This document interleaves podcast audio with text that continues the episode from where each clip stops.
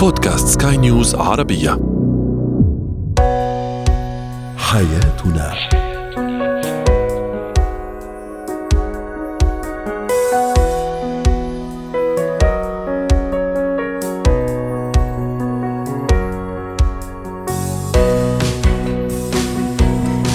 مستمعينا الكرام أهلا بكم معنا إلى حياتنا. فضاؤكم اليومي الذي يعنى بشؤون الأسرة وباقي الشؤون الحياتية الأخرى والذي يمكنكم الاستماع إليه عبر منصة سكاي نيوز عربيه dot com slash podcast وباقي منصات سكاي نيوز العربية الأخرى.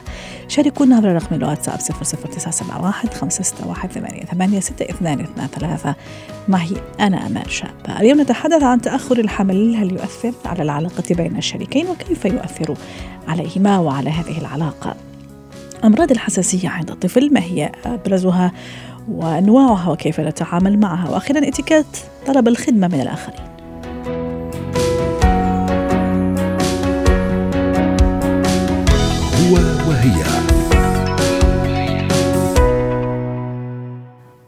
الأطفال هم زينة الحياة الدنيا ولا شك أن الهدف الرئيسي من الزواج هو إنجاب الأطفال تكوين أسرة تكوين عائلة. أحيانا توقيت إنجاب الطفل الأول بعد الزواج قد يختلف بين الأزواج حسب أولوياتهم حسب خططهم حسب ما هو متفق عليه. لكن نتحدث اليوم عن تأخر الإنجاب آه، من غير إرادة الزوجين لأسباب ربما صحية الأسباب تتعلق بمشكلة صحية ما أو لأن الله سبحانه وتعالى لم يشأ ذلك.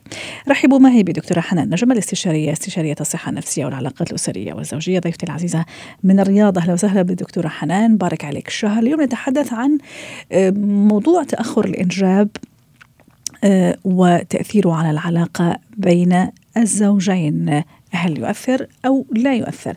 دعيني أقرأ تعليقات بعض السادة المستمعين. ردا على سؤالنا التفاعلي تعليق يقول لو كانت العلاقة مبنية على صدق واحترام وتقدير لا يؤثر. أيضا آه، تعليق يقول يجب أن تحب لغيرك ما تحب لنفسك. لو كانت مصلحة من أحببت مع آه، شخص آخر سأتركه يذهب بسلام. وأعتقد أنه هذا آه، تصرف صحي. يعني إذا هي أو هو عارف أنه ممكن المشكلة فيها أو فيها فست تترك الطرف الآخر حتى يبني أسرة ويكون أسرة ويكون عنده أطفال. دكتورة حنان هل يؤثر أو لا يؤثر هذا الموضوع؟ آه، أهلا وسهلا فيكم. مبارك عليكم. الشهر استاذه منى أو أستاذ الحقيقة آه، يعني هو طبعا يؤثر هذا الموضوع على العلاقة الزوجية خصوصا لو كانوا هم الاثنين فعلا حابين الموضوع. يعني في ناس مثلا يحبوا يأخروا الانجاب بإرادتهم أول سنة للاستمتاع ويساعدوا وفي ناس بيحبوا إنه يكون الموضوع على طول أول ما يتزوجوا. آه فهذا بيختلف من أشخاص لآخرين. لكن آه خلينا نقول درجة آه وعلى فكرة دكتورة حنان معلش حتى إذا كان أحيانا ال ال هذا تأخر اختياري برغبتهم بالاتفاق كمان أحيانا في ضغوطات ضغوطات ضغوطات عفوا الأسرة نعم، المجتمع. أيوه هذا كمان أتصور كمان راح يؤثر ويعمل كثير stress ويعمل كثير ضغط حتى إذا كانوا هم متفقين وواعيين وفاهمين. نقول إنه على الكل أستاذة امال لأنه في ناس درجة التحمل عندهم أو خلينا نقول آه يعني في ناس عندهم الحساسية الزايدة من الموضوع آه بتكون over خصوصا لما يكون إنه في ضغط كمان جاي من الأهل. لكن خليني أقول مثلا إنه الموضوع بحد ذاته نعم هو بيأثر على العلاقة بين الزوجين ولكن بدرجات. على حسب قديش هم بدهم إنه الموضوع هذا يصير وبعدين ما بيصير. خلينا نقول مثلا الناس اللي هي مقبلة على يعني بتكون في بداية الزواج وحابين الموضوع وما عم بيحصل وصار في تأخر. العلاقة يعني بصراحة نعم بيأثر عليها بطريقة سلبية. آه، بتحسيهم مش عارفين يستمتعوا بحياتهم. آه، مش دائما حتى في العلاقه الزوجية نفسها بيبقى في طبعا بحسبوا مواعيد وكذا على أساس إنه يضبطوا ال timing والأشياء. هذا كله stress على الطرفين. آه شيء ثاني كمان لما يعرف إنه أحد الطرفين هو السبب في موضوع تأخر الانجاب هذا بيكون لسه load أكثر على هذا الشخص اللي هو آه، كان سبب في تأخر الموضوع. الشيء الآخر ضغط الناس يعني ضغط الأهل إنه يلا ليش تأخرتوا؟ شو يعني روحوا يعني بصير كل حدا يعني ينظر عليهم روحوا افحصوا شوفوا شو السبب. هذا كله أكيد بيحطهم في وضع ستريس قوي جدا. وممكن كمان حتى يأثر نفسيا يعني حتى إذا كان في ممكن قابلية للإنجاب أو للحمل ممكن حتى نفسيا نعم. هذا الضغط النفسي يؤخر ممكن يعمل عملية تأخير كذا نفسية في اللاوعي تبع الشخص تبع الزوجة تحديدا أو هذا حتى يعني بالتالي تجيب نتيجة عكسية. دكتورة حنان إيش إيش التصرف الأمثل في مثل هذه الحالة؟ سواء إذا أنا كزوج وزوجة قررنا بمحض إرادتنا لأنه زي ما تفضلتي ممكن مخططين نسافر ممكن مخططين نكمل دراستنا نكون نفسنا أكثر يعني لسبب أو لآخر أو لا في مشكلة صحية معينة وعم نتعالج وربنا سبحانه وتعالى لسه ما أذن وعم نتعالج لكن هذا الفترة أكيد لابد منها وعندنا ضغوطات كثيرة وأنا كمان مش قادرة أتحمل كزوجة أو كزوج مش قادرين نتحمل حتى أحيانا مش قادرين نتحمل نفسنا عم نحمل كل واحد يحمل نفس الطرف الآخر المسؤولية. أوكي. هو في الدرجة الأولى المفروض إنه لو هم الموضوع تاخر فعلا بالنسبة للمدة اللي هم قادرين يتحملوها يعني حسوا خلص المفروض الاتجاه ل الطبيب على طول direct يعني يشوفوا شو السبب يحاولوا يعالجوا المشكلة سواء منها سواء منه. الموضوع بده كمان نوع من أنواع الصبر. ليه؟ لأنه ال stress في هاي المواضيع بيلخبط هرمونات الست بالذات. يعني حتى الدورة بتصير تجيها مقطع بتصير عندنا أشياء زي اللي هي ال false بريجنسي اللي هو الحمل الكاذب يعني بتصير تجيها تهيؤات إنه هذا. فعشان اختصارا للموضوع من ال يعني لو لقى إنه الفترة تعدت يعني السنة أو السنتين وهم مش يعني التأخر صار أقوى من ما إنه يعني الانجاب صار صعب بالنسبة لهم لازم التوجه. لحل الموضوع لو هذا الشيء هو بدهم إياه. إيوه بس قصدي دكتورة حنان حتى وإذا توجهوا لدكتور مثلا متخصص آه، في في هذا الموضوع إنجاب وعقم وما أدري إيش لكن كمان في الجانب النفسي جانب الضغط جانب الستريس يعني قصدي الطريقة الأمثل كمان للتعامل مع هذا الفترة الانتقالية خلي أقول اللي عم نتعالج فيها وعم نزور دكتور ونراجع ومراجعات يعني تقريبا يعني بشكل مستمر. أقصد هنا الجانب الآخر الجانب النفسي جانب الدعم كل واحد للطرف الآخر عدم التأثر بكلام الناس عدم التأثر بضغط الأسرة العائلة المقربين.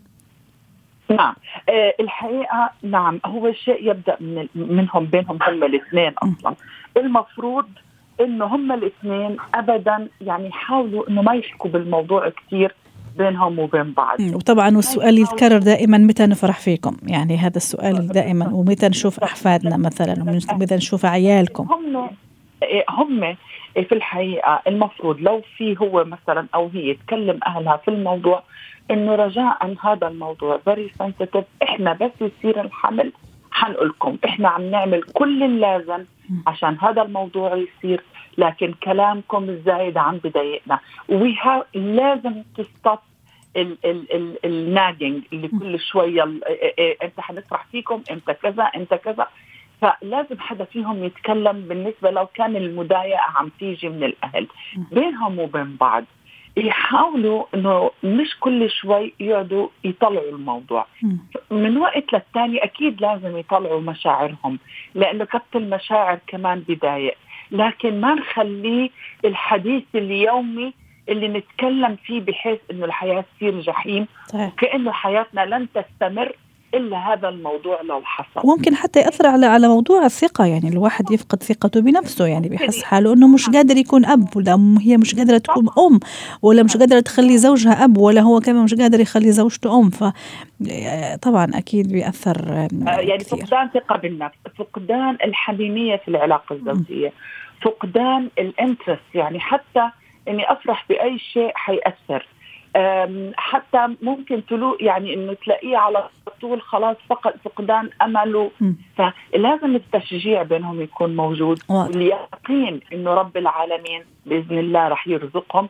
وأهم شيء أستاذة أمال إن السبب اللي يكون من طرف الأهل والأصدقاء ينحط له حد هذا الموضوع. لأنه في ناس نعم. فعلا ما عندها شيء اسمه الكومن سنس إني أنا في مواضيع حساسة. صحيح. ما بصير افتحها دائما وكأني لي الحق إني أنا أتدخل في حياة الآخر. شكرا لك. الأم والأب. صحيح صحيح. شكرا لك دكتورة حنان نجم استشاري الصحة النفسية والعلاقات الزوجية والأسرية ضيفتي العزيزة من الرياض وأتمنى لك أوقات سعيدة. زينة الحياة.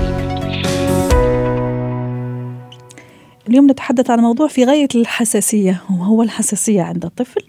حين الطفل يعاني من حساسية معينة لكن أنا مش عارفة وتكون نتائج كارثية لا سمح الله وتكون يعني آه، أمراض ويعني آه، يكون تفاقم للمرض أو للحساسية اللي عندها اللي عنده طفلي.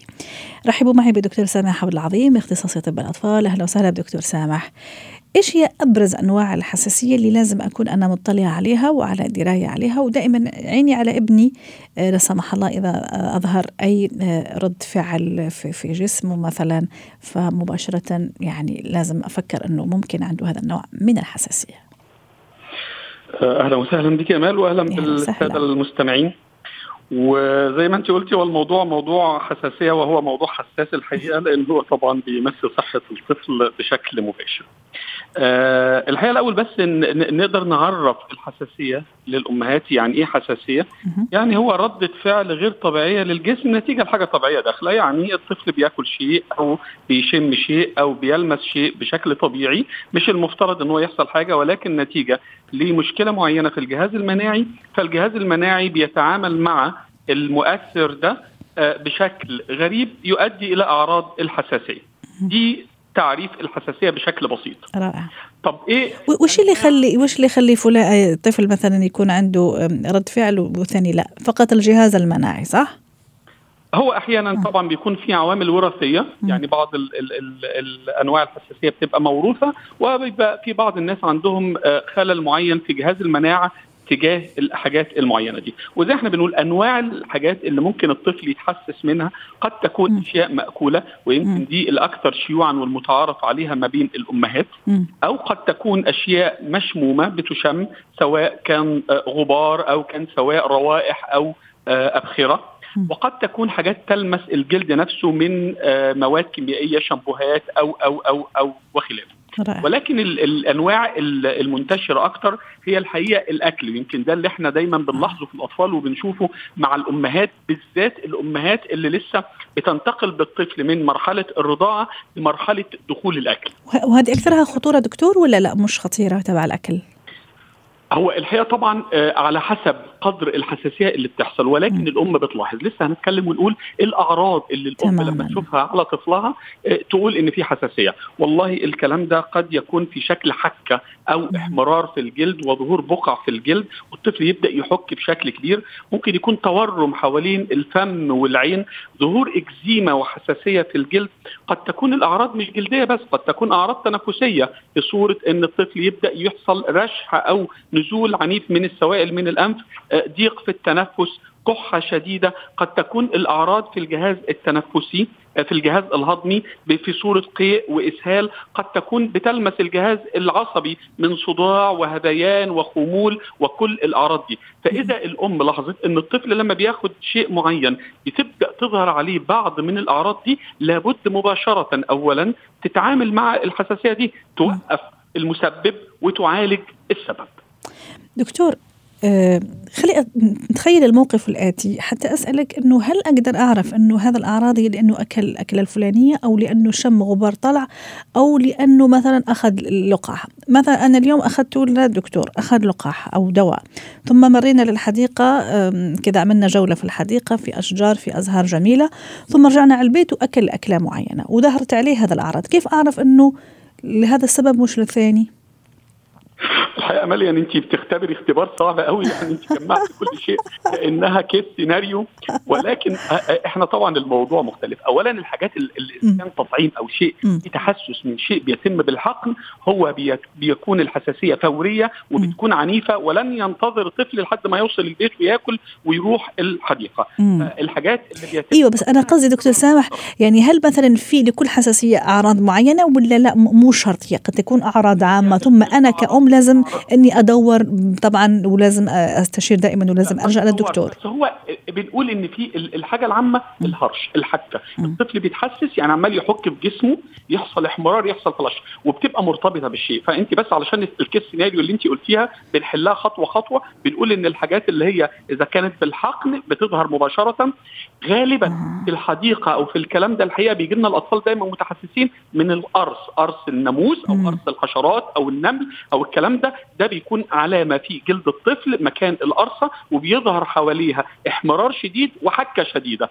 ولكن أعراض الأكل بتكون في الأغلب الحساسية منتشرة في الجسم كله وبتكون بشكل عام مش مرتبطة بمكان أو جزء معين من جسم الطفل. رائع، أنا لما سألت كنت عارفة أنه لازم ألاقي عندك الجواب، مستحيل دكتور سامح ما عنده الجواب. غبار الطلع كمان يعمل حساسية دكتور.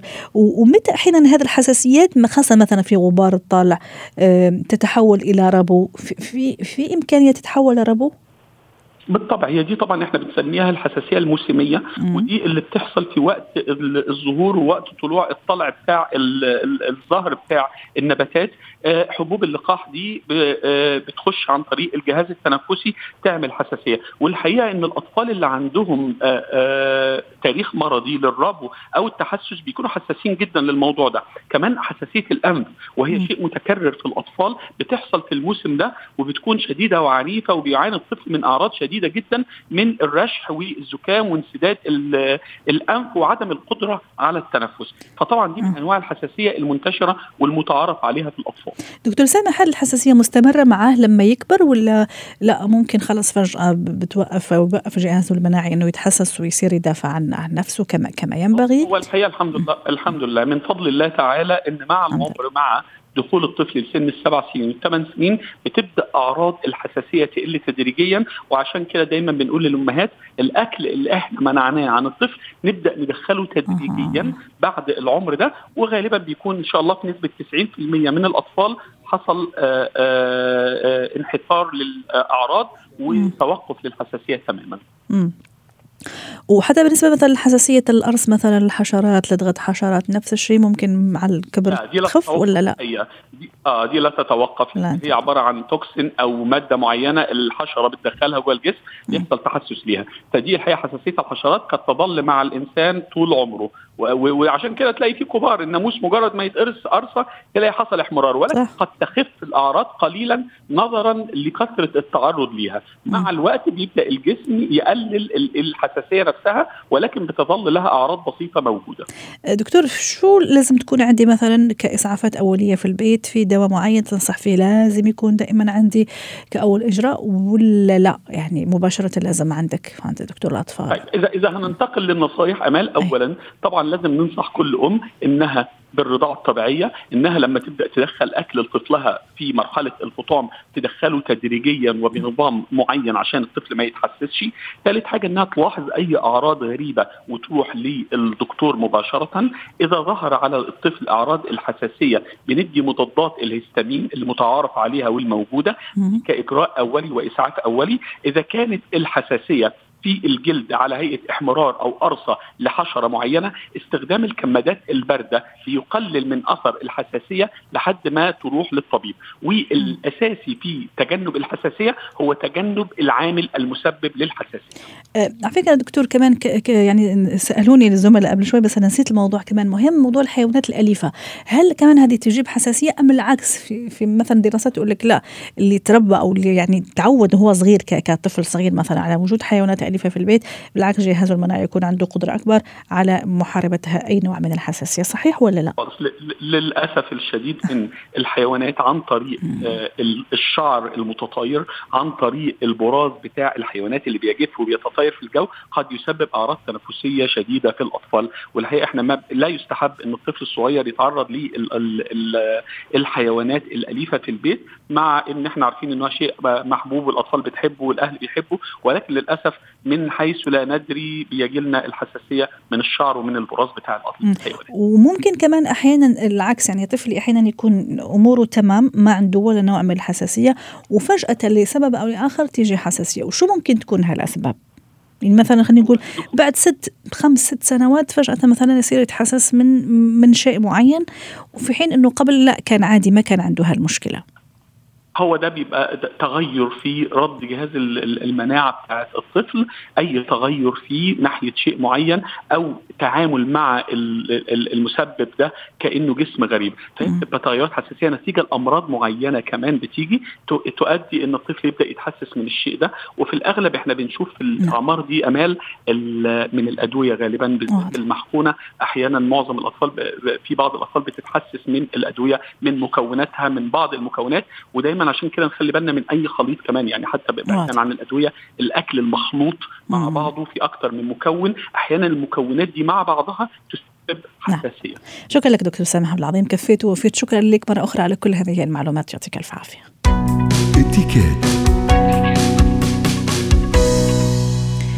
يحدث أن أطلب خدمة من الآخرين أو الآخرون يطلبون مني والآخرين يطلبون مني, خدمة. ما هي الاتيكيت وأصول طريقة الطلب هذه؟ رحبوا معي بدكتورة سلوى عفيفي خبيرة الاتيكيت. أهلا وسهلا فيك دكتورة سلوى.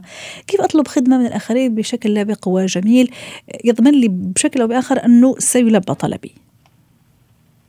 أستاذة أمل هستأذنك بس لو ممكن ترفعي صوتك شوية عفوا ما سمعتش كويس. عم تختبريني صح؟ معلش عفوا. لا والله العظيم بجد ما سمعتش. أها كنت أسأل على كيفية طلب الخدمة من الآخرين. أنا توقعت إنه هذه نعم. هذا طلب منك فعم تطلبي ب... عم تختبريني على كيف أطلب خدمة من الآخرين؟ شو الإتيكيت اللي أطلب من خلاله خدمة من الآخرين؟ حتى أضمن إنه الآخر سيلبي طلبي. شكرا. okay. اولا لازم يكون في تهذب في طلب الخدمة. اولا لازم يكون في كمان آه أسلوب ولازم أعرف هل اللي قدامي ده فعلا يعني ليا حق إن أنا أطلب منه ولا لأ. عموما لازم نعرف إنه الناس للناس وكلنا بنطلب من بعض خدمات. بالعكس حتى لو أنا طلب مني خدمة أقول ده الحمد لله ربنا ينفع بيا وأكون سبب في قضاء حوائج الآخرين. إذا أنا هطلب كمان خدمة لازم إني أختار الوقت المناسب وإني آه، أشوف هل فعلا طلبي في حدود المعقول هل أنا فعلا استنفذت كل الطرق إني أنا مش عارفة أعمل الحاجة دي لوحدي ومحتاجة فعلا لطلب الآخر ولا لأ؟ آه إذا اللي قدامي مش مش هيقدر يعملها أو هيعتذر أنا كمان لازم أتقبل ده لأنه وارد جدا إنه يكون أولوياتي غير أولوياته. صحيح. فلازم أراعي. وتوقيت كمان زي يعني هذه كمان كثير موضوع التوقيت. التوقيت والمنا... يعني الظروف المناسبة كمان. صحيح.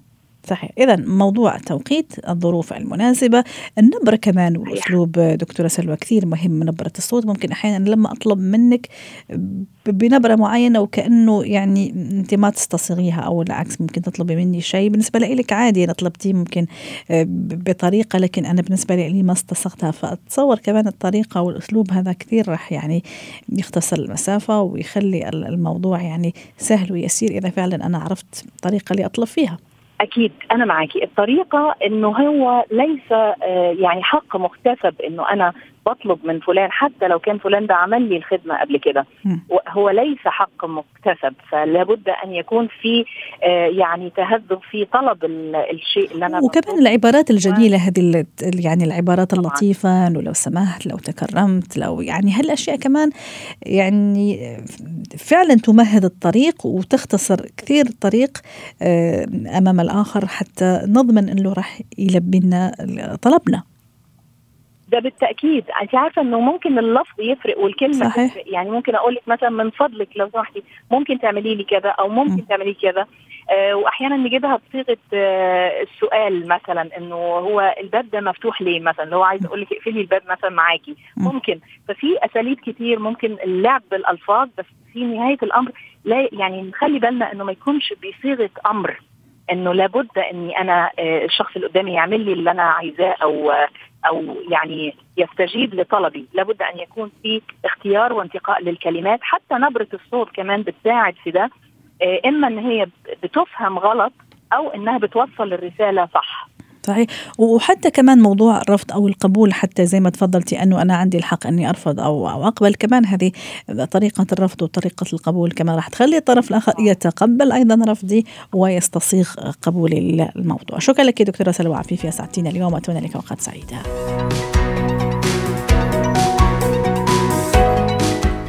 ختام حلقة اليوم من حياتنا. شكرا لكم وإلى اللقاء.